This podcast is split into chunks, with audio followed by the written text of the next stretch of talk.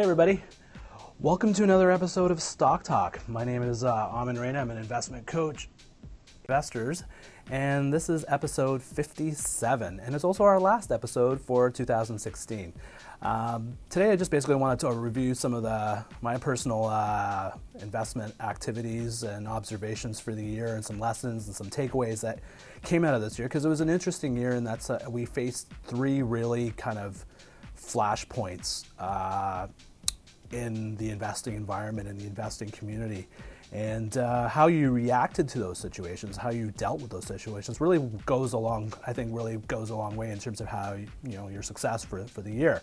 So I'm going to talk a little bit about that. But first, I want to talk a little bit, I guess, on a personal note. This, as I said, this is like uh, my last episode for the year, and it's amazing that 12 months ago, you know, 56 episodes ago, I started doing this. I started like popping up Periscope and uh, started talking for like five, ten minutes every week about investing topics and things that I'm facing and decisions that I'm personally facing. And uh, I'm amazed that I'm actually still doing this. And uh, even though like I don't think I get that many people watching, listening to me like right now in real time, the cool thing about Periscope is that you can archive stuff, and that's usually where I get more people telling me, you know, reaching out to me and interested in what I'm doing and interested in my practice my coaching practice, investment coaching practice. And so uh, it's just it's just uh, something I just I'm, I feel really proud of the fact that I've actually been able to stick with this for the whole year, and you know I'm hoping to keep it up uh, into 2017. Um, so it's, it's, one of those accomplishments right now that I'm trying to uh, feel pretty good about. The second thing I'm also pretty proud of in terms of uh, what I've been able to accomplish for um, my investing practice is to develop these courses that I've developed. I've, you know, traditionally I teach people like face to face or on Skype or whatever how to invest, uh, but now I've developed all these courses that you can stream online. Uh, my everyday investing courses and my courses on how to invest in ETFs.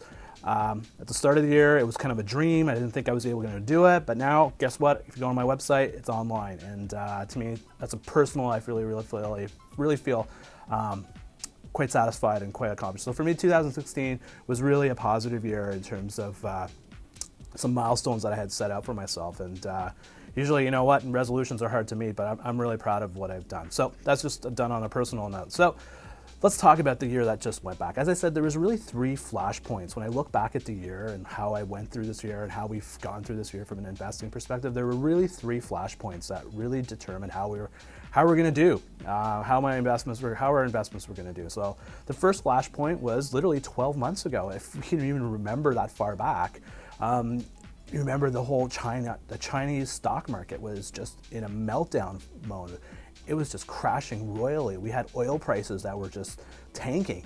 And if you remember, January was a brutal month um, for the markets. You know, as much as we got all the stuff going on right now, everybody's all happy, happy.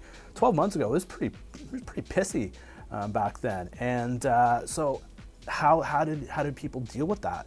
If you let emotions get in the way, you would have probably been selling and running away with it because that's what the experts were telling. I remember that like UBS put out a, a, research note saying sell everything, you know, just get rid, get out of stocks in January. So if you'd followed that advice, you know, looking at where we are now, wouldn't have been a great move. And so for me, in January, I look back at what I did in January. Instead of just sitting around and, and being scared about the market, I took a more offensive approach and I was buying stocks um, quite aggressively. I was buying stocks like you know Las Vegas Sands, Cisco, Southern Copper. Copper prices were depressed back then, and I was buying copper stocks. Um, Nordstrom, uh, Williams Sonoma, Tiffany, retail, luxury retail back in January was in the doldrums. Like it was tanking. And wonderful, well-run companies back then were selling at a discount, so I was buying them. And now looking at them, like you know, 12 months later, like I sold, uh, you know, Las Vegas Sands, I made eight percent. Southern Copper made um, 30%, thanks to Trump, really. We'll get to Trump in a second. Nordstrom's made 22% return. Williams Sonoma was 9%. Tiffany, 23%. Uh, Imperial Oil, I was buying oil stocks as oil was tanking back then. I was buying companies like Imperial Oil, and I sold that. And right now, I still own it, and I'm up 10% on it. And so that, you know, it's just that mindset. And I'm going to get to it in terms of the takeaways of that. So that was one flashpoint uh, in 2016. The second flashpoint happened literally six months later, the, the Brexit vote. Uh, if we all remember, every analyst, pundit out there was pounding the table saying, it's not going to happen. People will vote it out and England's not going anywhere. Guess what? They voted it out. and the market crapped out in June. Uh, if we remember that far back. And again, same mentality. If you went along and let your emotions take control of that situation, um, you would have sold everything. And as we know, after two three days, the market just kept on going right up. Um, at that time, I look back in my notes, and you know I was buying more shares of Nordstrom at the time. I was buying more shares of Tiffany. I was buying more shares of Williams Sonoma. I was buying more shares of an ETF, of an India ETF, and those those stocks continued to rise right after it because I used it as a buying opportunity.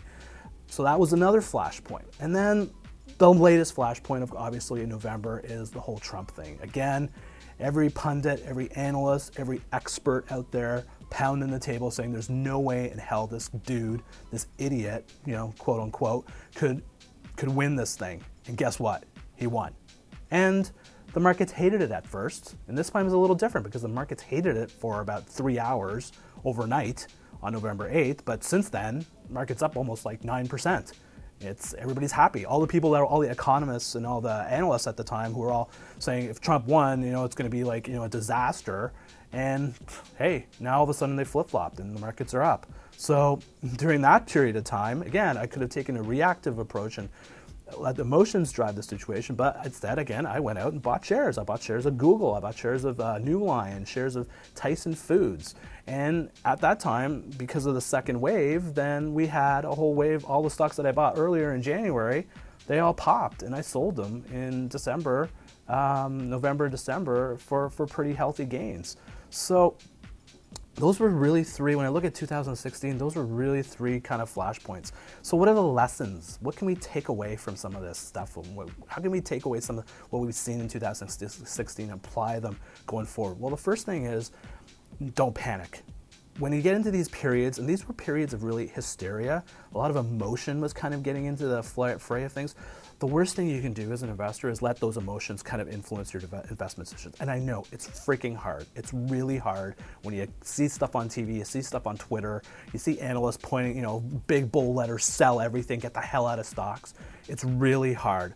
But the worst thing you can do is panic in these type of situations. And the best thing you can do uh, in these type of situations is do nothing. And that's what really, unfortunately, all of us, we're all wired. We have wired to react to things. We're all wired to react to you know negative or shocks that occur around us, and it's tough. So one takeaway: if you had just done nothing, if you had investments at the start of the year and you just did nothing throughout the year, all these things happen, and you just said, you know what, I'm just going to stay passive about it and and just ride with I have because I like the investments that I have, you're probably do, you probably had a really good year. But if you let emotions have taken driven you in each of these three events, you probably are not going to have as great a year. So emotions, you got to keep them in check. And that's really what I do as an, as, an, as an investment coach is I help people manage their emotions. You can't eliminate emotions. You can't be a robot, but you can manage them and control them. And that's the beauty of, be, of working with, with an investment coach because I'm focused more on the behaviors as well as the mechanics of figuring out what stocks you want to buy and sell. Second theme is when you do, is the importance of having an investment plan, or more specifically, an ideology of what you're going to use, the methodology and ideology and criteria you're going to use to identify great companies, identify companies you want to invest in, and identify companies you want to sell. It's having that ideology. If you have that ideology built in, to your decision making, that framework is your decision making, you're going to make better investment decisions. So, despite all these things that went on, and again, I point to my personal case, in January, you know, when everything was crapping out, I was buying stocks because my investment ideology revolves around quality, buying well run, well managed businesses that are selling at a discount. And at that time, stocks were getting thrown out like the baby gets thrown out with the bathwater.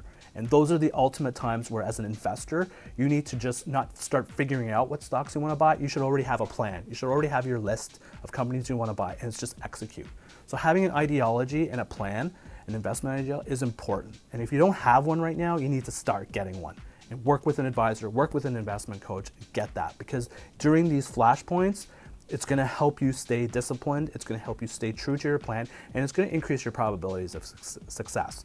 So, staying true to an ideology is critical. Third takeaway that comes out of this year is just all about consensus. and having that resistance to following the consensus. As I say, a lot of decisions you make are emotions. Emotions screw up our investment decision making process. And one way we get screwed up on it is we want to follow what the what the it people are, what the smart people are saying. If you had followed, you know, the, the issues that were happening in January with the China market, if you had followed what all the analysts were talking about and getting out of stocks, you missed a huge opportunity. If you, in the Brexit thing, every analyst was pounding the table that there's no way that the vote was going to happen, and people were making investment decisions based on it, they got caught. And then the whole Trump thing, we've been down there, nobody saw this coming. So it's important to identify consensus, but it's really important that you kind of have to avoid the consensus and challenge the consensus. So if the consensus is saying, if all the smart people and the analysts are saying buy stocks, you got to scratch your head and say, you know what, maybe I might want to take the other side of the trade. Because as an individual investor, that's one of the best um, weapons you have to, to being successful. Is you've got to challenge that consensus level of thinking. So that's a huge thing. And we saw that quite evident in 2016. And we're going to see it again in the future. So having that awareness of what um, a whole group of, uh, of the market psychology, of the sentiment out there of, of individual investors, of, of the expert consensus is an also important takeaway to have. So to me, those are three of the big takeaways, and they really got. And these are takeaways that really just didn't happen in 2000. I've, they happen all the time, but they really got nicely um, um, crystallized at really key moments throughout the year, and they really how you dealt with those moments really, I think, goes along with how effectively you're going to be, at how effectively your returns were going to be for the year. So the key thing is taking these elements taking this awareness and taking these into 2017 and starting to apply some of these things. And, and if you're not hesitant, a lot of people are not are hesitant about it, they're scared about it. That's really why you need to work with an investment coach to me instead of an advisor, because the investment coach is gonna is gonna manage, help you learn, and come more come better grips, come to better grips with your behaviors and it's not going to be worried about what's in your bank account and what can I sell you. Investment coach. That's what I don't do. I don't sell like mutual funds or insurance or all that you know stuff. Um, I tell people intelligence so they can make their own. I tell people independence so they can make better decisions on their own and not be dependent upon other institutions. So for me, 2016, I haven't crunched the numbers yet in terms of my portfolios and my returns. I'm probably going to post a blog in January with my final numbers and everything and take a look at it. I have a feeling that my numbers aren't going to be, you know, as a snapshot in terms of returns, aren't probably going to be that great. But I know looking at the decisions that I made this year, um, I made a lot of good decisions that panned out, and a lot of it was to these elements of not following the consensus, um, buying low and not and selling high, and uh, and sticking to an ideology critical elements. So I hope, uh, you know, to me it was a good year, and but you know what? 2017 is coming up. It's another year. The market has a nice way, you know, to really, if you get confident, to really smack you in the face and tell you to shut up, because um, it's hard to do. It's hard to do consistently over a long period of time, and uh, so we'll see what happens. So uh, you know, I hope you all had a really good year. I hope you all made some really good investment decisions, and uh, and I, as long as you're sticking to your ideology and sticking to your plan, probably going to make good investment decisions in 2017. So that's all I got for you today. Um, I'm going to be taking a couple of weeks off um, to enjoy the holidays. I'm going to hang out with the kids, hang out with the family, play in the snow, do all that fun stuff. So uh, I just want to wish you all um, a very Merry Christmas and a Happy New Year, Happy 2017, and we'll catch you on the other side of the calendar and with more wonderful episodes of Stock Talk. And uh, if you have any questions, you want to hit me with something, shout out through my Twitter handle at Sage Investors. I'm on there Twitter tweeting about anything and everything about stock markets. Um, or you can hit me through my website, www.sageinvestors.ca. Hit me through an email. If you want to learn more about my online courses, you can go to my website too um, and give you more information and you can register and you can start learning about investing. Hey, it's 2017. What a wonderful way to um, start the year off by upping your education game with learning how to invest. And uh, I can help you out with that. So, have a great holiday season. We'll catch you again in 2017 and uh, all the best. Take care. Bye.